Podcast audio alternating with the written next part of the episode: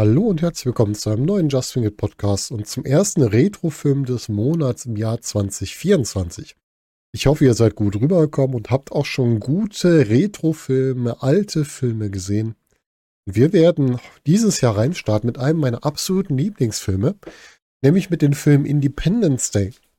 Als ich Independence Day damals im Kino gesehen habe, war ich vollständig begeistert. Also Roland Emmerich, was der uns da auf die Leinwand gezaubert hat, mit den Effekten, mit den ja teilweise recht bunten Charakteren, wo alles mögliche abgedeckt ist, vom Militär über Zivil, über den Glauben, alles mit drin in einem Paket, auch ein bisschen Verschwörungstheorien mit drin.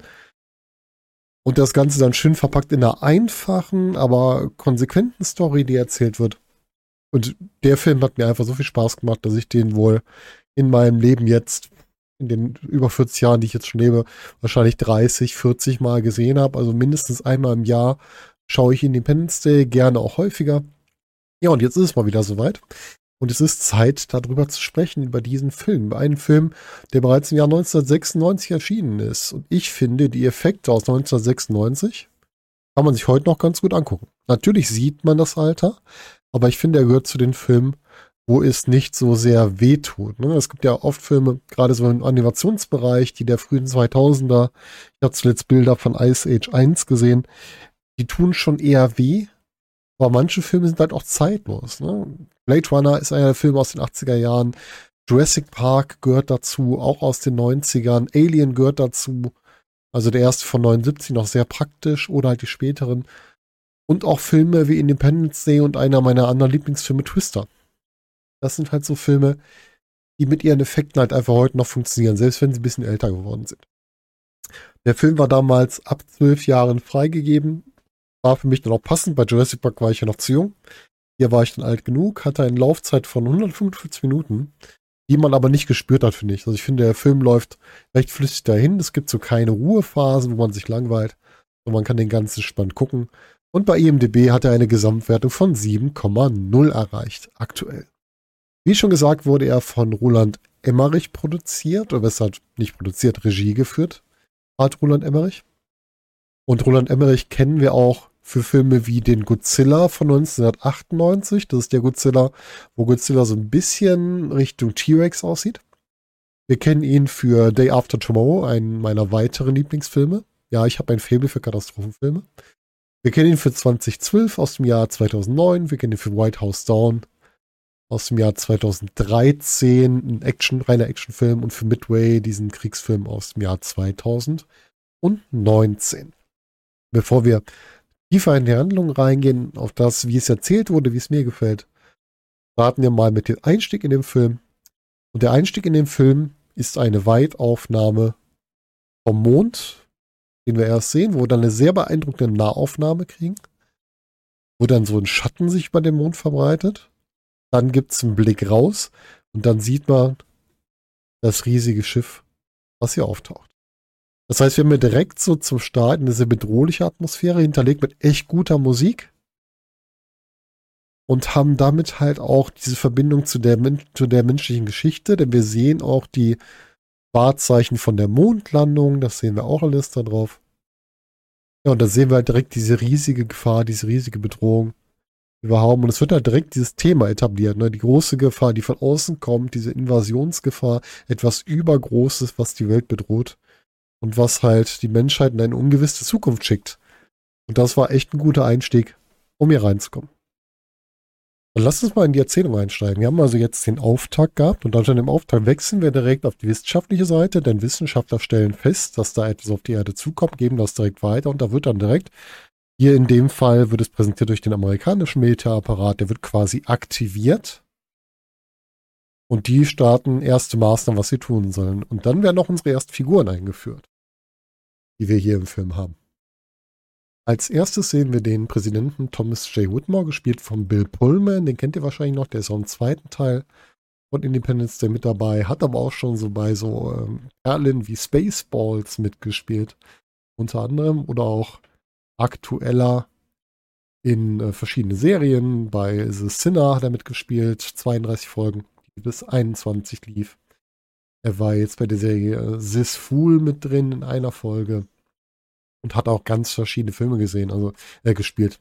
Durch Equalizer war er mit drin im zweiten Teil und noch vieles mehr. Also ein Schauspieler, den man durchaus auf verschiedenen Rollen kennt und der wird hier halt dargestellt, ja im Weißen Haus. Da wird so seine Beziehung zu seiner Frau dargestellt, die halt nicht bei ihm vor Ort ist. Nur seine Tochter ist bei ihm und die Frau soll halt zu ihm reisen, weil sie gerade auswärts auf Termin ist. Er wird dann informiert über das, was hier gerade passiert. Und dann schwenken wir auf die zivile Seite und kommen dann zu weiteren Hauptfiguren. Dann treffen wir nämlich dann auf David Levinson. Ein ja, Wissenschaftler, Techniker, würde ich sagen, gespielt von Jeff Goldblum. Jeff Goldblum ist, glaube ich, auch den meisten halbwegs bekannt. Den kennen wir natürlich nicht nur aus Independence Day, sondern auch als Ian Malcolm aus Jurassic Park. Er hat äh, die Hauptrolle in Die Fliege gespielt. Er ist im Marvel Cinematic Universe unterwegs. Er war bei Jurassic World beim letzten Teil noch mit dabei, logischerweise. Hat viele Synchronsachen gemacht, auch bei Jurassic World Evolution. Und wird halt hier gezeigt auf seine Arbeit.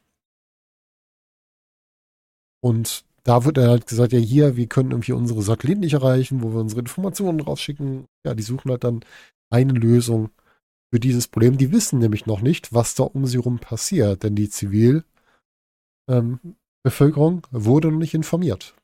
Das passiert erst später. Dann kommen wir zur dritten, ja, dritten Familiendarstellung, nämlich die Familie von dem Agrarflieger Russell Case. Russell Case, das erfahren wir später, ist ein ehemaliger Militärflieger, gespielt von Wendy Quaid. Wendy Quaid kennt ihr vielleicht noch aus Schöne Bescherung oder Kingpin. Oder bei den letzten aktuellen Sachen hat er im Film Wait mitgespielt oder Realtime so. Wait war schon 2018. Bisschen länger her, hat auch noch bei einer Folge der Blade-Serie damals mitgespielt. Und das ist jetzt so ein bisschen, nachdem wir jetzt schon die militärische Regierungsebene gesehen haben, wir haben die wissenschaftliche Ebene gesehen, sind wir jetzt hier auf der Ebene der Arbeiter. Normalen Arbeiter, die normale Bevölkerung hier dargestellt wird, er mit einem starken Alkoholproblem, sein Sohn versucht ihm da irgendwie zu helfen und ja, das läuft alles nicht so, wie es vielleicht sein sollte. Damit haben wir so die Grundfiguren schon mal eingeführt, wobei es noch nicht alle sind, ein paar Tage später darauf. Aber dann geht es halt weiter, dass das Militär versucht, Kontakt aufzunehmen und dabei wird äh, entsprechend die Reaktion ist nicht ganz so freundlich und da gibt der Präsident halt die Warnung raus an die Bevölkerung, wie sie sich verhalten sollen und ja, wir kennen es doch alle in Krisenzeiten. Es läuft natürlich ganz anders ab, als es ist. was mir bis hier jetzt gefällt, gut gefällt an dem Film, ist einmal natürlich die Darstellung der verschiedenen Gruppen, dass wir verschiedene Ebenen in dem Film haben. Von Gruppen, die halt miteinander irgendwann interagieren müssen, die alle ihre eigenen Ziele haben und auch ihre eigenen Sorgen haben. Und auch diese Darstellung, wie wir es ja im wahren Leben kennen. Ne? Wir würden wahrscheinlich erst später informiert werden, was da ist, wenn wir es nicht selber mitkriegen. Und was jetzt in Folge passiert, ist natürlich der Umgang der Menschen mit dieser Situation. Und auch da ist wieder so ein bisschen, zeigt auch hier, da hält Roland Emmerich hier so ein bisschen der Gesellschaft den Spiegel vor, wie wir uns denn in Krisensituationen verhalten. Ja, und in dem Moment müssen wir dann wieder wirklich betrachten, was die verschiedenen Ebenen machen. Äh, David Livingston, Techniker, Wissenschaftler im weitesten Sinne, sucht quasi eine Lösung zu den Signalen, die er auffängt. Dann haben wir auf der anderen Seite das Militär, wo dann die ganzen Soldaten zurückberufen werden für einen militärischen Einsatz. Und da treffen wir dann auf die nächste Hauptfigur, nämlich dann kommt auf einmal Captain Stephen Hiller dazu. Der wird von jemand anderem gespielt als Will Smith. Wohl die Figur mit den kernigsten Sprüchen im gesamten Film ist also eindeutig da für die One-Liner, er ist da für die größeren Action-Passagen. Und ist halt so ein bisschen wirklich hier der also ein bisschen der, der Actionheld, der hier dargestellt wird. Und übernimmt die Rolle auch gut, muss man auch sagen. Also für Will Smith war das ja auch natürlich eine seiner besten Rollen. Den kennen wir natürlich aus diversen anderen Sachen. Ne? Viele kennen ihn aus Prince von Bel Air noch. Von ganz früher, aber auch die Men in Black-Reihe hat ihn auf ein neues Niveau gebracht und auf einen neuen Schauspielerstand gebracht. I'm Legend war ein sehr guter Film von ihm. Und er hat auch in den letzten Jahren noch mit Filmen wie Emancipation oder auch mit der ja, Neuaussage von Bel Air, wo er auch als Produzent mit drin war, also nicht mal als Schauspieler, sondern als Produzent. Oder King Richard, wo er auch als Produzent drin war. Entsprechend seinen Namen weiter verbessert. Sein Auftritt bei der Oscar, ein Oscars hat es vielleicht nicht gerade verbessert. Aber gut, da wollen wir nicht weiter drüber reden. Ja, und er wird dann halt einberufen und muss halt von seiner Freundin, die, äh, wie heißt das, sie nennt sich so schön erotische Tänzerin ist, also die Stripperin ist und von ihrem Sohn weggeholt und sagt, den kommt bitte nach hier in unseren Stützpunkt. Und damit nimmt dann die Geschichte auch von ihm seinen Lauf. Das heißt, die nächste Figur mit einer anderen Familiendynamik wird wieder eingeführt. Denn auch das ist ein wichtiger Punkt bei Independence Day. Wir haben verschiedene Familiendynamiken. Ne? Wir haben den Präsidenten, der in einer sehr klassischen Beziehung ist, mit seiner Ehefrau, mit der Tochter. Dann haben wir David Livingston, der geschieden ist, der eine sehr starke Beziehung zu seinem Vater hat, der auch später noch auftaucht. Und dann haben wir hier unseren Captain Hiller, der mit seiner, mit seiner Freundin in einer Beziehung lebt, aber noch nicht verheiratet ist, aber sich um den Sohn mit kümmert. Man, ich hoffe, ich habe mich nicht. Ich glaube, es war ihr Sohn und nicht der gemeinsame. Trotzdem verhält er sich ihm gegenüber, als wäre es halt sein Sohn. Das ist auch ganz, ganz schön gemacht, muss ich sagen. Ja, und auch in Independence Day ähm, siegt in Anführungsstrichen die Wissenschaft über das Militär. Der David Livingston findet heraus, dass es in einem Countdown hier handelt und bringt das dann mit bis ins Weiße Haus. Er hat ein etwas gestörtes Verhältnis mit dem Präsidenten. Der hat ihm damals einmal auf die Nase gehauen, weil die beiden sich nicht so gut verstanden haben. Trotzdem nehmen die quasi seine Vorschläge an und sorgen dafür, dass die Leute evakuiert werden, die sich evakuieren lassen wollen. Denn es gibt auch Menschen, die sich auf den Dächern sammeln und quasi die Aliens anbeten. Das kennen wir ja auch. Gibt ja auch im wahren Leben so Alien-Anbieter, die sagen, nehmt uns mit. Und die gibt es auch hier im Film.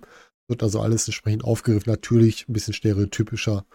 Also nicht so in Graustufen, wie wir es im wahren Leben haben, sondern sehr schwarz-weiß. Aber trotz allem sind halt viele Aspekte, die man so kennt, aufgegriffen. Ja, und dann startet irgendwann der Alien-Angriff. Das Militär versucht es mit dem Gegenangriff und scheitert da echt furios mit. Und dann kommen wir halt auf die Ebene, wo auch nach dem gescheiterten Gegenangriff des Militärs, wo wir auch mit dem Thema Verlusten umgehen müssen. Denn wir haben verschiedene Verlustszenarien, ähm, die Ihr denkt dran, das ist alles Spoiler. Das ist jetzt wirklich, der Film ist von der 96. Die Frau des Präsidenten wird schwer verletzt. Sie kommt zwar zurück ins Weiße Haus, kann ihre Tochter nochmal wiedersehen, stirbt dann allerdings. Captain Hiller verliert seinen besten Kumpel in einer Luftschlacht gegen die Aliens. Und wir haben auch noch, ähm, äh, noch ihn, dass er von seiner, seiner Freundin getrennt wird und ihren Sohn, die auch quasi in dem Angriff stecken, aber noch flüchten können und die sich dann die Aufgabe setzt, den Menschen zu helfen. Und sie findet auch die Präsidentin. Also da verschiedene Ebenen, wie man Verlust angehen muss, wie sich Menschen verändern. Also die Veränderung ist auch ein wichtiges Thema. Ja, und dann ist die Frage, wie geht es weiter? Und da müssen jetzt die verschiedenen Disziplinen wieder zusammenarbeiten. Und da wird eins der größten Geheimnisse im Film zumindest gelöst, und zwar Area 51 wird dargestellt. Wir kommen zu der unbekannten Alien-Basis, weil da wird ja mal erzählt, dass da Aliens quasi ähm, untersucht wurden, Area 51, ob das alles so stimmt. Kann man jetzt hinterfragen, vielleicht gibt es da irgendwann mal mehr. Und in Area 51 trifft dann der Präsident auf eine weitere wichtige Figur, nämlich auf den Chefwissenschaftler, auf Dr. Oaken. Und Dr. Oaken wird gespielt von Brent Spinner. Und Brent Spinner könntet ihr als Data aus Star Trek Next Generation kennen. Er war sogar in der Picard-Serie jetzt mit drin und durfte auch im zweiten Teil von Independence Day wiederkommen. Ja, und er zeigt halt, was sie hier vor Ort haben. Sie haben nämlich nicht nur ein paar Aliens äh, quasi hier aufgesammelt, sondern auch eins der Alien-Schiffe. Und jetzt ist die Frage, wie kommen wir an dieses Schiff ran? Wie können wir denn überhaupt uns etwas schaffen, dass wir gegen die Aliens ankommen können? Ja, und hier finden jetzt alle Figuren zusammen und äh, Captain Hiller bringt sogar ein Alien mit, was er mit dem berühmten Spruch Willkommen auf der Erde der da mit einem Alien ankommt, das untersucht wird und das halt erwacht und dann äh, ganz klar mitteilt, warum sind wir hier, was wollen wir überhaupt? Und zwar, sie wollen die Menschheit quasi ausrotten. Ja, und dann startet halt der Präsident, äh, will sich bereit machen für die nächste Gegenoffensive und braucht halt noch eine Lösung, was man da machen kann. Dann wird die Wissenschaft und das Militär zusammengelegt. Denn David Livingston findet durch nach einem, nach einer dummen Idee des Militärs, muss man einfach sagen, die setzt nämlich eine Atomwaffe an, findet er eine Lösung, um die Alien-Schilde, die nämlich auftauchen, zu bekämpfen. Und zwar mit einer Erkältung. Das sagt sein Vater, strenggläubiger Jude. Und damit wird dann ein Plan geschmiedet, was gemacht wird. Und hier schließen sich jetzt Militär und Wissenschaft zusammen. Denn David Livingston und Captain Hiller setzen sich in das Alienschiff und fliegen rauf zum Mutterschiff. Und auf der Erde wird eine Gegenmaßnahme koordiniert. Das Ganze über Fernschreiber, über Morsegeräte weltweit. Und das fand ich auch sehr eindrucksvoll, wie man dann dieses, das Ganze ausweitet, ne? Weil es ist ja kein amerikanisches Thema, sondern ein weltweites Thema. Und dass man halt wirklich die ganze Welt ins Boot holt. Ja, und da kommt es zu ein paar, ein paar sehr coolen Situationen, nämlich auch zu einer Ansprache des Präsidenten, weil sie halt suchen Piloten und ein bisschen verunsichert. Und er hält dann eine super Ansprache und ich bin ja eher ein Fan von großen Ansprachen. Die fand ich auch richtig gut und auch, dass der Präsident dann sagt so, und ich kann nicht hier in meinem Sessel sitzen, sondern ich muss selbst ran. Und er setzt sich dann selber in ein Schiff und in ein Schiff, Quatsch, in ein Flugzeug und geht mit in den Angriff. Ja, und dann äh, läuft die Gegenoffensive gegen die Aliens. Und die sieht erst aus, als würde sie scheitern, aber dann schaffen es die beiden, die jetzt im Mutterschiff angekommen sind und erkannt haben, dass es sich hier nicht um einen Angriff, sondern um eine Invasion handelt, können dann ein Virus einschleusen, was die Schutzschilde lahmlegt und sprengen das Mutterschiff in die Luft. Und damit können nach einer ersten gescheiterten Angriffswelle die Menschen doch langsam zurückschlagen, aber merken, dass ihre Raketen nicht so viel anrichten, wie sie gerne möchten. Und hier ist halt einfach schön, diese, diese Verbindung Militär und, und Wissenschaft und dann auch diese Erkenntnis, ja, selbst wenn wir das haben, das ist noch nicht die finale Lösung. Und die finale Lösung entsteht dann durch die Überlegung, dass man vielleicht die Waffe, die alles zerstört hat, nutzen muss, um die Schiffen zu schaden. Das heißt, schadet ihnen mit ihren eigenen Mitteln. Ja, und beim finalen Angriff kommt es dann zum Thema Opferbereitschaft auch. Denn wir haben ja noch immer unseren Vater, der es ein bisschen schwer hat, weil er ja mit seinem Alkoholproblem äh, seine Kinder und seine Familie ein bisschen im Stich gelassen hat. Russell Case, der jetzt hier zurückkehrt als der strahlende Held, der nämlich an der Seite des Präsidenten den Angriff auf die Hauptwaffe ausführt und als seine Waffe nicht funktioniert, sich dann aufopfert, um das Schiff zu zerstören. Eine, ja, eine schöne Szene ist mal schwer zu sagen, aber halt das Thema Opferbereitschaft, was man halt bereit ist für seine Familie zu tun, ist, glaube ich, hier auch ganz wichtig verankert. Und das ist ja auch bei vielen hier. Ne? Das ist einmal sind das äh, David Livingston und Captain Hiller, die halt nach oben fliegen, die auch wissen, sie wissen nicht, ob sie aus dem Weltraum zurückkommen, aber sie machen es halt für ihre Familien. Dann haben wir den Präsidenten, der selbst mit den Angriff geht und auch nicht weiß, ob er das überleben wird, aber auch für seine Familie, für seine Tochter, für alle, die an, also an die er glaubt und die er schützen möchte. Und genauso natürlich Russell Case, der halt sich aber das ultimative Opfer hier leisten muss, um seine Familie zu schützen und zu retten. Und ja, dieses Opfer zeigt Erfolg, denn sie zerstören das Schiff und die Meldung wird direkt weitergegeben an alle anderen. Und auch David Livingston und Captain Hiller schaffen es zurück auf die Erde und dann kommt es zum großen Finale, wo alle Hauptfiguren wieder aufeinandertreffen. Und wir kriegen das große Happy End. Alles nein, jetzt kurz zusammengefasst die Handlung. Warum mag ich den Film so? Vieles habe ich, glaube ich, gerade schon gesagt. Ne? Ich mag es, dass hier verschiedene Gesellschaftsformen abgebildet werden. Wir haben nicht nur dieses typische, ja, hier das starke Militär, sondern wir haben immer die Wissenschaft als Gegenstück. Wir haben normale Menschen, die dabei sind und wir haben verschiedene Beziehungsebenen. Eine bestehende Ehe, wir haben eine bestehende Beziehung ohne Eheverbindung, wobei die beiden im Laufe des Films noch heiraten. Wir haben eine, Vater, eine sehr starke Vater-Sohn-Dynamik und eine Dynamik zwischen David Livingston und seiner, seiner Ex-Frau, was auch am Ende wieder deutlich intensiver wird. Also sehr viele verschiedene emotionale Ebenen, die aufgebaut sind. Genau wie natürlich mit Russell Case und seinen Kindern, was am Ende auch sich dann verbessert und er halt als Held aus dem Ganzen rausgeht. Also ganz verschiedene Sachen, die reinkommen. Dann natürlich tolle Effekte, also die Alien-Schiffe sehen klasse aus, sowohl das Hauptschiff als auch die, die Kampfjäger, sage ich mal. Der Einsatz der Waffe macht einen tollen Eindruck, wie die ganzen Städte dann zerstören. Das sieht echt klasse aus. Und auch das ganze, ganze Action da drin. Ne? Diese, die Dogfights äh, mit den, mit, mit Hiller und seinem Kumpel gegen die Aliens, wo die die Schluchten fliegen. Das ist einfach großartig gemacht. Dann haben wir die ganzen One-Liner, die drin vorkommen. Ne? Willkommen auf der Erde oder einfache Sachen wie ähm, mit dem Raumschiff, als den, den äh, Schutzschild deaktivieren. Ich habe ihm eine Erkältung verpasst.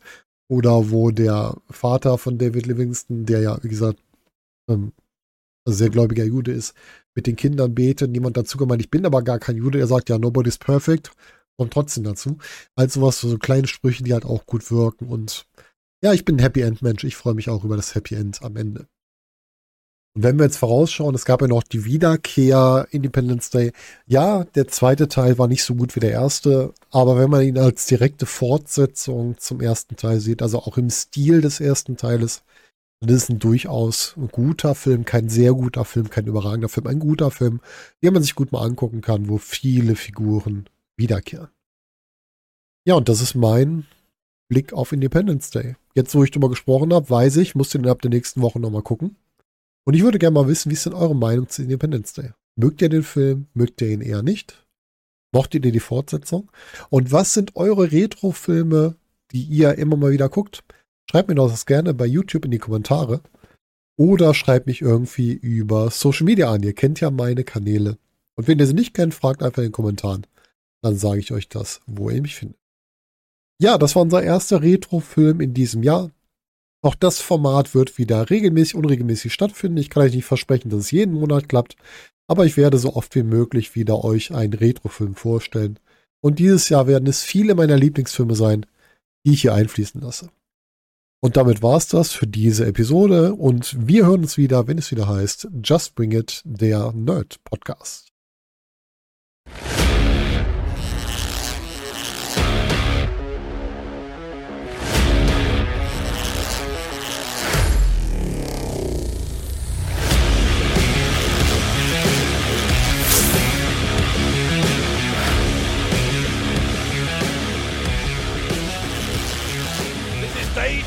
And you're listening to Just Bring It, the Nerd Podcast.